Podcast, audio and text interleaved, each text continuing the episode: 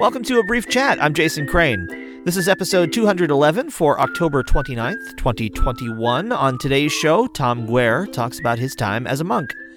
If you'd like to support this show, go to patreon.com slash vanarchism. You'll get early access to every episode, a monthly bonus show, plus travel essays and photos and videos from my Vanarchism project, which chronicles my van travels across the U.S. Again, just go to patreon.com slash vanarchism, which is the word anarchism with a V at the beginning. Thank you. I am recording this intro in a McDonald's parking lot to use their Wi Fi in State College, Pennsylvania.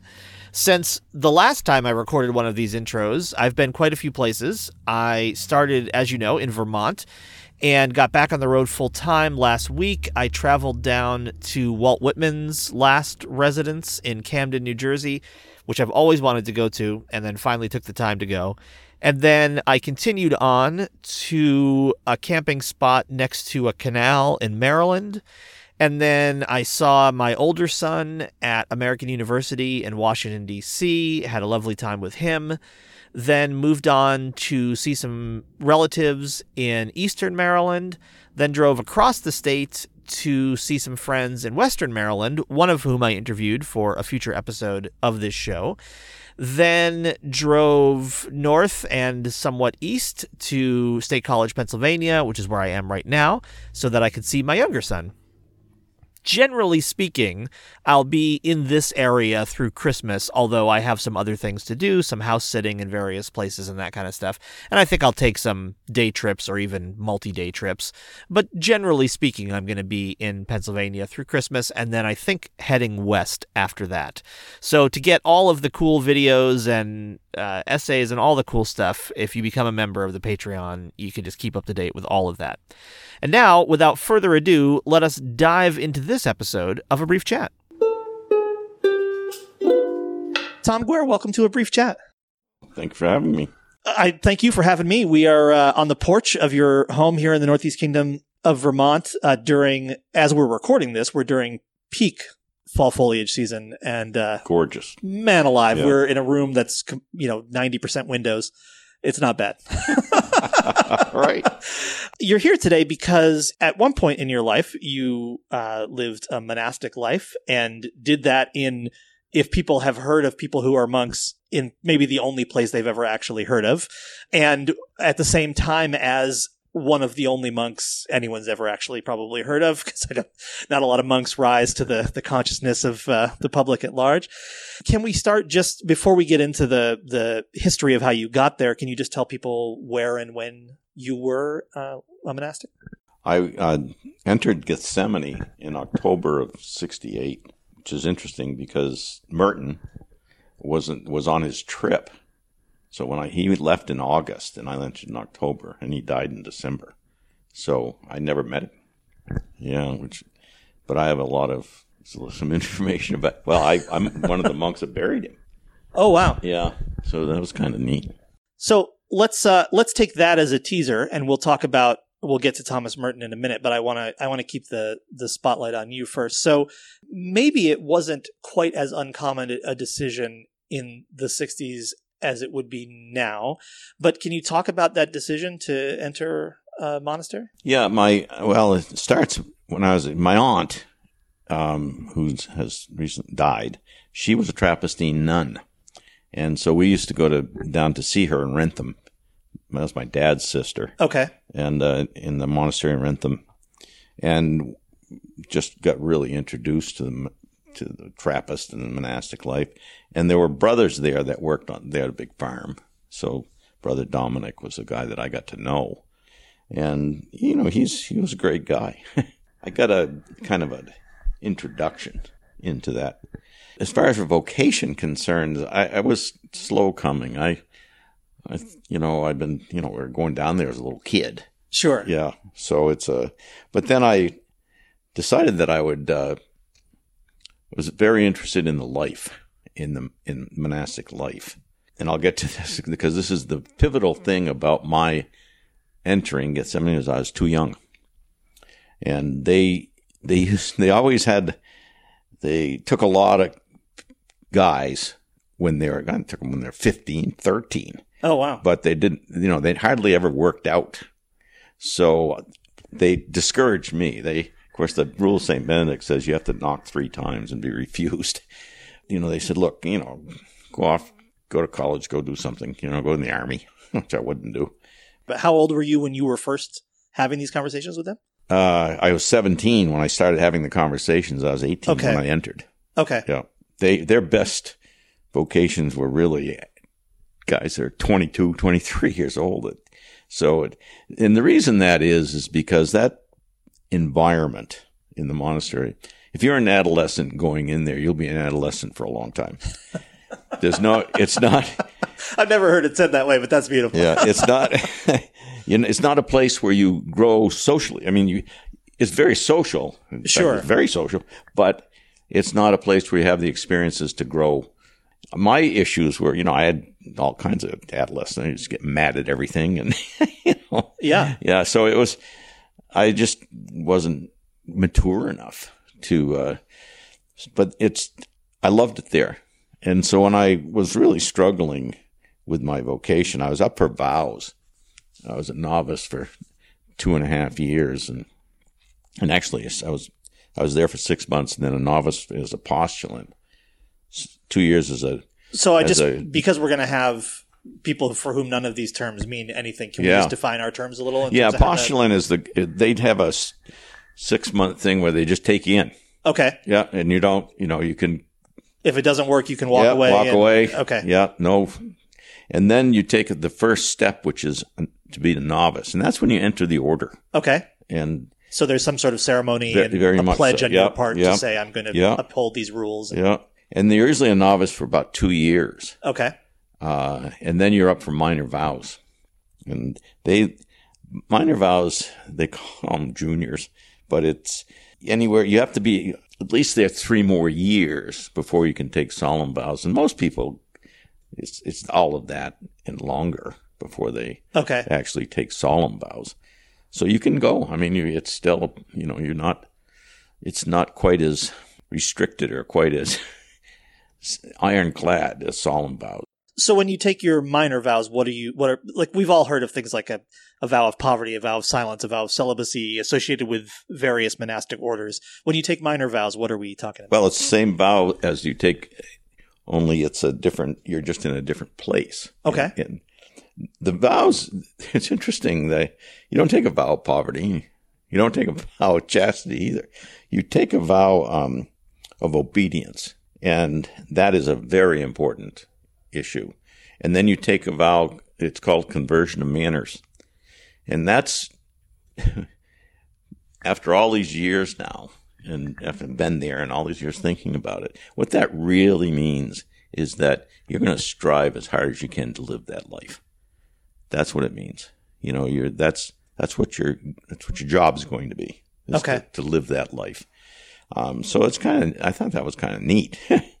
I want to step, uh, just step back again just for a minute. When, so you first started talking to them about entering the monastery when you were 17, which at that age, I don't even know if it's so much to me if it strikes me as what you're committing to as what you're stepping away from in order to make that commitment. And it seems like at the age of 17 or even at the age of 18, I mean, I'm 48. I- I'm never 100% sure I'm mature enough to do any particular thing I'm doing. But as a teenager, how did you even come to make that choice? Like, it's worth saying no to these things in order to say yes to Well, I'm not sure I, um, I was going towards the life rather than saying no to something. Um, I didn't think about it that way. Sure.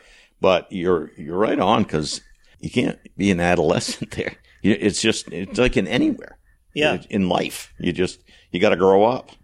And they had a lot of experience with guys my age and most of it doesn't work. They people left. I, to be honest with you, I'm sure they took me because my aunt was a Trappistine abbess at that point. so there's uh, and there's she is family world, connections, even world renowned. You know, so she they, everybody knew her. Oh, and, no kidding. Okay. Yeah, and also I went to college right near there, and I used to visit a lot. And I talked to the the recruiter or the guy, the vocation director, and he knew I was serious. And it was a, you know, I used to go over there uh, once a month probably and, and just chat with him. and they keep they discourage you. You know, they you know, well, you know, it sounds good, but uh, in the end, I remember he wrote to my my dad wrote to him and said, "Do you think that Dom is a candidate for the monastery?" And and uh, Father Matthew was his name. He said, "I think we should let him come." So just to make sure I've got the, the timeline in my brain, when you were 17, you first had that conversation. They initially said you should go Yeah. do other things. And you, so you went to college No. Yeah. Went to college for Okay. a year. Yeah. for a year. yeah. And during that year, you hadn't made any other formal arrangement with them. You went to college for a no, year. and I was, You, but I went was, in. I went to the, uh, actually it was St. Mary's College. It was a seminary I went to. okay. And there was only about 30 miles from Gethsemani. Okay. That's why I went there. Gotcha. And so that's what was allowing you to regularly visit, Exactly. maintain a relationship. Yeah. And then after a year of college and this conversation that you just I just, told us about, then it was time to I enter and become really wanted, yeah. Okay. And so it was, uh, interesting. I loved that life. I really did. I, I, I kind of sometimes regret that I wish I didn't wait until I was 23 or 24. But because it's very hard to make, as you know, we just said that to make a decision that means the rest of your life at 18. Yeah, It's, it's, it's hard. for sure. Yeah. There's nothing about that life I didn't love. You can almost see the capital letters in the life as you as you talk about it. And I'd I'd love to just have you paint us a some sort of word picture of of what a day in the life Well, is like to yeah. whatever degree you can. The other, another thing about is that everything I like to do, they had in spades. Okay. I know they have a huge farm. They had a grain mill. They dehydrated alfalfa, made pellets. I ran a pellet mill for a year. Love that stuff. Just you know that was so. As far as that, that was just fun. Had this been part of your life before too? Did you were you raised on a farm or is No, this- well, I worked on a farm. I, Okay. yeah, I worked for a farmer. Okay. up, up the, you know, especially during sugaring season. But I also milk cows for them too. Gotcha. Yeah, it really was fun. Yeah. It- even though you, sh- I wasn't thinking as much then as about what the spiritual life. That's a the spiritual life is. Um, let me say say it this way. I tell people, if you can't accept that you go there, it's God alone. It's God alone. If you can't accept that's why you're there for God alone, you can't live there. Okay. Yeah, and and I was, you know, I began to develop that, and it was difficult um, because I, I, when I came up for vows, I put it off for six months, and then I realized that I had so many questions about whether I really wanted to stay there because of the just the issues that I just just I needed to sort of break out, I guess Yeah. yeah, kind of. As much as I really loved it and the people, I didn't. I knew that I would just. There's something about staying in adolescent. You know, all the little traumas that you have as adolescent don't go away. Yeah. So I talked to the abbot, and he, they said, "Well, my name was Jeremy. Okay. You have to take a different name than Okay. They had, they had a Thomas, so they can't have two. But uh, because he was, he said, you should leave here for a couple of years, go out, do something, and then come back. And I think they expected me to come back. I, I expected myself to come back. Yeah. I go get out, come back to Montpelier, meet my wife, which didn't work. And that was a you know here I am now I'm uh, 22, and you trying to make another decision means the rest of your life. And then there's another big part of this, and that's the whole Vietnam War. When I went into the monastery, I was not a conscientious objector. I kind of followed my dad, and you know he wasn't a right wing guy, but he was pretty level. But he Sure. was very pro United States. When I came home, um, because of the people that I got to know, especially Father John Hughes, I, I was a pacifist. I wouldn't have gone to war for anything. And so now I've got I come back. you got to face the draft. My lottery number was sixty, so uh, I went came out, and my dad's on the draft board in Montpelier. Oh wow. Yeah. So my draft board was down in southern Vermont. So you have to go through the, you know, you apply to, you know, and then they write a bunch of stuff, and then they you have an interview, and that's pretty interesting because they're they're retired colonel somebody or you know, Yeah. it's a, I realized that then when I had that interview and after that, and I heard some feedback from those guys that interviewed me, I could convince them. I could. It was quite easy for me. It's really. It was really easy, and and my dad and I had an event because my dad, boy, he hated the fact that I was because he, you know, see these guys coming in, he go to the, you know, and they were just anti-Vietnam, and and he uh, he sat me down one time. He has a funeral in Montpelier. We sat on the back porch.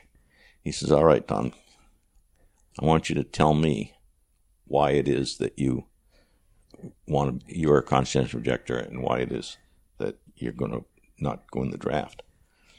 And then about, and I did, I started to talk to him, and my dad and I we we never really were all that close, but in the, in the end, the conversation, it was still joked up about it. I mean, he turned to me, he said, "You know, if I was on your draft board, I'd give it to you." Wow. Yeah, it was it's such a so that the system, this conscientious objector system, was built for me. It was built for people like me. You know, your religious background. You know, you had thought it out. That was a big deal. Of course, then that put me into as a conscientious objector. Then I had to go Do some alternative, alternate service. service. Right. Yeah. yeah, that has a whole nother story to it. But I'll just say for the listeners here, just coincidentally, several episodes ago, if you go to a abriefchat.com, there's an interview with Bob Sharkey, who was also a conscientious objector during the Vietnam War. He went to Siena College, Catholic College in Albany, New York. And when he was there, he helped make ROTC voluntary rather than mandatory. And then he, through that process, he himself became a conscientious objector. And he eventually, his was appealed all the way to Washington, D.C., and eventually the national board uh, uh, allowed it to him. And he ended up working as a, a houseman in a hospital in Albany, I yeah, think. yeah, So we can't get through this interview without, I don't know if this is how you're supposed to refer to Thomas Merton, but without talking about one of the elephants in the room of right, Gethsemani, yeah, which is yeah, Thomas Merton, who is the reason I initially knew that Gethsemani Right. existed. I f- learned about him when I was young, and then when I became a Buddhist, he is one of the people who did a, a lot of thinking about the intersection between Catholic and Buddhist, Right. Buddhist monasticism. Sure did. Uh, and that was a that whole thing was going on in the Trappist life at the time. Um, well, Dom Flavian Burns was the abbot, and he was very much on that track of being a Buddhist. We all were sort of introduced to it at Gethsemani Yeah. yeah, because of Merton. I would have liked to have known him, but I just didn't. Uh, I know him only from people talking about him because he left. He died in December, um, which is interesting. I'll tell you a little story about that because I was at at Gethsemani. You have a main meal Okay. at noon, and you're really expected to be there. You know, that's it's a community thing. They read a book, which is interesting while you eat. Okay. And uh, but I was sitting, and everybody sits in seniority when you entered. So where I was sitting, the abbot Flavian came around the corner, and he looked right at me, and I saw him, no, ten years ago, and I we talked about this, and he said he remembered that. He looked. He said, "I said, wow." He just stared at me, walked by, went up to the microphone, and said, "Father Louis is dead." And everybody, he, it was unbelievable. I mean, it was a shock. That whole place just And just to clarify, was Louis was Father Thomas Louis was Thomas Merton. name? in Yes, the, that was- he was- in yeah, the uh, yeah. sem- the uh, Yeah. monastery. Yeah, that was it was, but the whole experience that eye contact with Flavian and then the and that when he said that, it, whew. of course he would he was brought back from you know he was in a casket. He's the only casket in Gethsemani. at- In the. Oh, really? yeah, he's the only one. They uh, well they he wasn't in that great a shape. He was electrocuted. They didn't. I don't know if they embalmed him or anything, but he when he got him back, he was in this tin box. For younger listeners, I just feel the need to say he wasn't electrocuted like in the sense of the death oh, penalty. Oh, no. It was an accident. Oh gosh! I just want to you. make sure people Thank- understand. No, he tripped Yeah, over his fan. Right. Yeah. it was it was an accident. He Right. wasn't Oh, convicted gosh, of a thank you. crime and Yeah. yeah. put to death. Yeah. Yeah. Oh boy, thanks. Yes. thanks for that. Just so want want Yeah. this to be the show where Yeah. we cast those aspersions. So. but to make a long story short, they Flavian didn't want to take him out of the box. okay. Yeah, because they usually what they do when when you die is there's a bier. It's the same one's been there forever. Okay. You're you're laid out there when you the day you die. They clean you up, put you there, and two monks say the psalms from that time you're in the church until you're buried, and that um, In the in the room with you. In yeah, the room right with in the, church deceased while you're put or- laid in the church. Okay. and then two monks they you write down every half hour. You take times every half hour. Wow. And they wouldn't do that with Merton because he was in this box. And uh, so when it came time to this is bury him, I was working on the farm, and Brother Coleman was the guy digging the grave, and uh, he he sent for me because he knew they knew my father was an undertaker. Oh, okay. So I, he goes, I says, Brother Jeremy, how deep should this be with a for a casket? And I looked down and I said, That's deep enough. I said, You got a way too deep. I said, Usually, you know, you, you three feet down plus the casket is or two feet down plus Sure. yeah. And he had, I think at that point, the thing was about seven feet deep. but I said, oh, this, I didn't say fill it back in, but I knew that they were going to have a problem with that. So here it is. You're in the middle of the, of the funeral. You go out from the funeral out into the cemetery, and they have a lowering device, which I was very used to. My dad put it on, and the the undertaker there f- flicks the switch, and down it goes. But it doesn't case the straps aren't long enough to go to Oh, the no. bottom. So here, this and this guy looked like he was terrified. I can only imagine. Yeah. Because I mean, there's you know, there's people there. I mean, there's celebrities there. I mean, it was a very big deal. His Sure. funeral. Um, Coretta King was there. oh wow. Yeah. So anyway, uh, all of a sudden the strap comes off and bang, this tin box hitting the bottom. and I and I said, oh boy. Well, one of the when the, in a monastery in a Trappist burial, usually what you've done is they just pin your hood, put you in the ground, bury you Okay. Totally Not in anything. not in Right. anything except your habit. During the service, as part of the service, you fill in the grave. Okay. So, and I did that. I actually did that a lot there. But I was filling in the grave. I was one of the monks filling in the grave right in the in the service. Yeah. And boy, we started throwing this dirt down there, and it, ding, ding, ding, bang, bang, bang. Oh I went, oh man! And the I could see the abbot going, whoa, this is. but it was, but anyway, he finally got it built up. Oh, my gosh. It was it was kind of, but it, it- I shouldn't laugh because, but there was there was quite an experience. Yes. Um, anyway, Merton's influence on Gethsemani was enormous, just enormous. Everybody loved him, and he could, you know, there's always a monk that's probably not as quite as sharp as the next guy, one of the Sure. brothers, and and they used to have a sign language because they didn't speak. And uh, when I was there, they we did. We didn't speak Okay. in, in the monastery, but you spoke outside. That worked. Okay.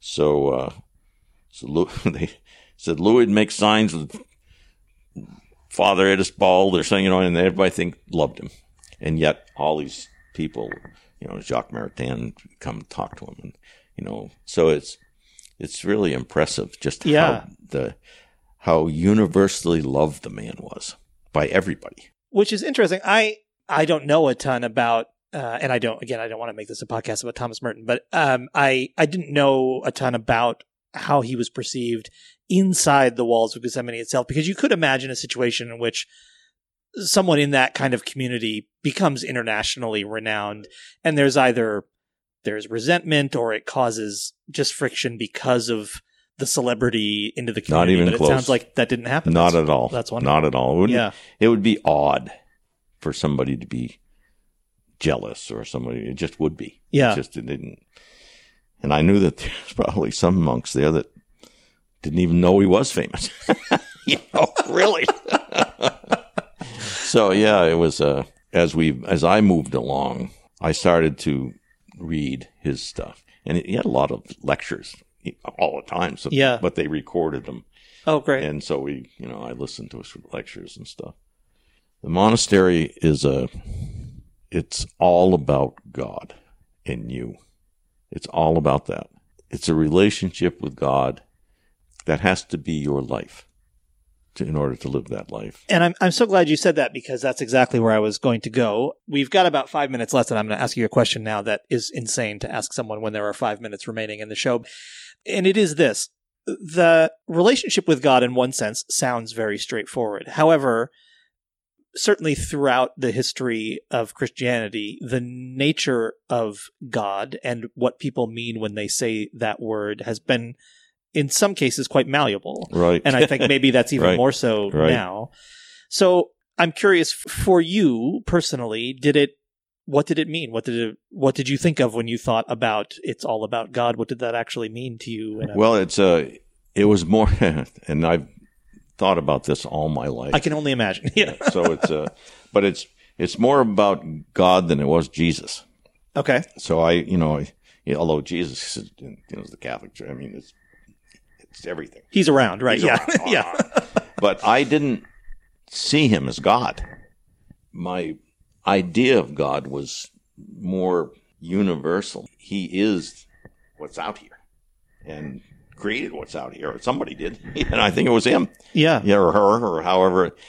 But it's uh, that's why I thought then. I God was a, so it became a way of life. In other words, when when you relate to people, or you relate in a way that is kind, so you you become a, I don't know, just become a kind person, and the men there were some of the greatest men I've ever known, and they were as normal as anybody I've ever met. You could have a conversation about anything. They're very they read and they're very well Yeah. educated usually. Since you've now spent the the majority of your life out- outside Yeah. the walls of the monastery, I'm curious about how over the years that relationship may have changed for you. And and I know that in in Buddhism, one of the particularly in the Zen Buddhism that I practice, one of the things we talk about is that you know it's yes it's fine to be buddhist when you're on the cushion but how are you actually carrying that practice Right, out into right, your day-to-day right. life and that's the challenge that's Yes. that's where the rubber meets the road so, so to speak it's one thing if you're certainly in a monastery there's interpersonal relationships and so on and so forth right. but if you're out in the in the secular world Right. it's a different kind of challenge i think so Sure i'm is. curious about how you've Well, that was one of the things that you uh, learn. I learned real quick is that you can't live a monastic life out here. You just can't. The world is not built for it.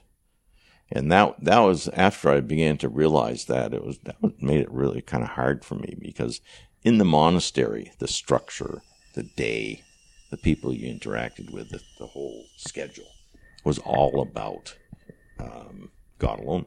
It's all about your uh, living that life. Now, the other thing about Trappist and the rule of Saint Benedict is that their they call it OCSO Order of Cistercians, the strict observance. Trappist started because the Benedictines got too worldly and too too loose with the rules and such Yeah. yeah yeah. So Yeah. it, uh, but the the the rule of Saint Benedict was a very big deal, and there's a bunch of things I still remember. It regulated your life, you know, Yeah. in terms of your work, in terms of structure. It if you wanted to be like if you want to be a hermit, which is a big aspiration for a you know, there's lots of rules in the rule saying about that, and that was very seldom allowed. But it's the the structure of it. It's it was so, and it was so easy for me. I, you know, to to be there and to Yeah. to sort of accept all of the the structure and the the schedule and um that's one of the things that's always appealed to me that is i've gone on you know longer retreats and things um, zen retreats and there yeah there is i don't know not to put too fine a point on it but i mean i have you know i was married and i have children and all those things now so but there's something there's like almost like a release of the decision making process of life into the hands of someone else. I, I don't have to figure out what every day is going to look like because someone already figured that out. That's right. and now I just Right. have to do it and Yeah. commit myself to doing it. There's something about that that sounds so appealing when the alternative is I do have to figure out what every single day is going to look right. like and where the meal is going to come from. That's and right. So on and so forth. Well, in fact, that's I wish I sort of got onto that earlier because that uh, that really is true. You don't you don't have to worry about anything. You just have, and that's what makes that's also what makes the life hard because you don't have a lot of distractions.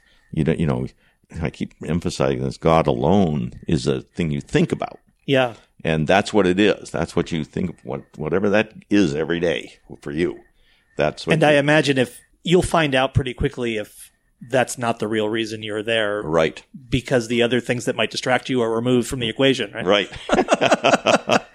yeah, I remember one of the brothers was telling me. He says, "You know, you could leave a roll of hundred fifty dollar bills on that table right there." He says it would rot. He says you put a screwdriver screwdriver down there, it won't last three minutes. so it's got, so it's sort of a yeah. You just didn't have to worry about that Yeah. stuff like that, you know. is there as we as we come to a close here is there anything you could say to someone listening to this show who who's out here in, in the world and uh, anything that's worked for you to if not live a monastic life maybe retain some of the essence of that some of that connection to a a deeper meaning that's a huge well, it's it's it's evolved yeah over you know the. I'm 72, so I mean I left when I was 22. So it uh, what it's done for me and what it still does, and what that whole the spirituality of it, it makes me kinder. And that's it's and that became that's been one of my whole goals in my life to be a kind person, and I'm sure that's where it has come from, um, because that's it's one of those things that if you are, then you know that can get very close to being spiritual. You know, it's a, but I'm not always kind either. But but you know, but I really aspire to that, and I and I aspire to that because I think that's God's in there somewhere. I really do. that's a beautiful place to draw to a close tom it's been such an absolute pleasure to talk to you i really thank you for giving me some of your time Oh, you're welcome. Thanks for listening to this episode of A Brief Chat. You can support the show at patreon.com slash vanarchism. You'll get early access to every episode, a monthly bonus show, plus travel essays and photos and videos from my Vanarchism project, which chronicles my van travels across the U.S. Thank you, and I'll talk to you again next week.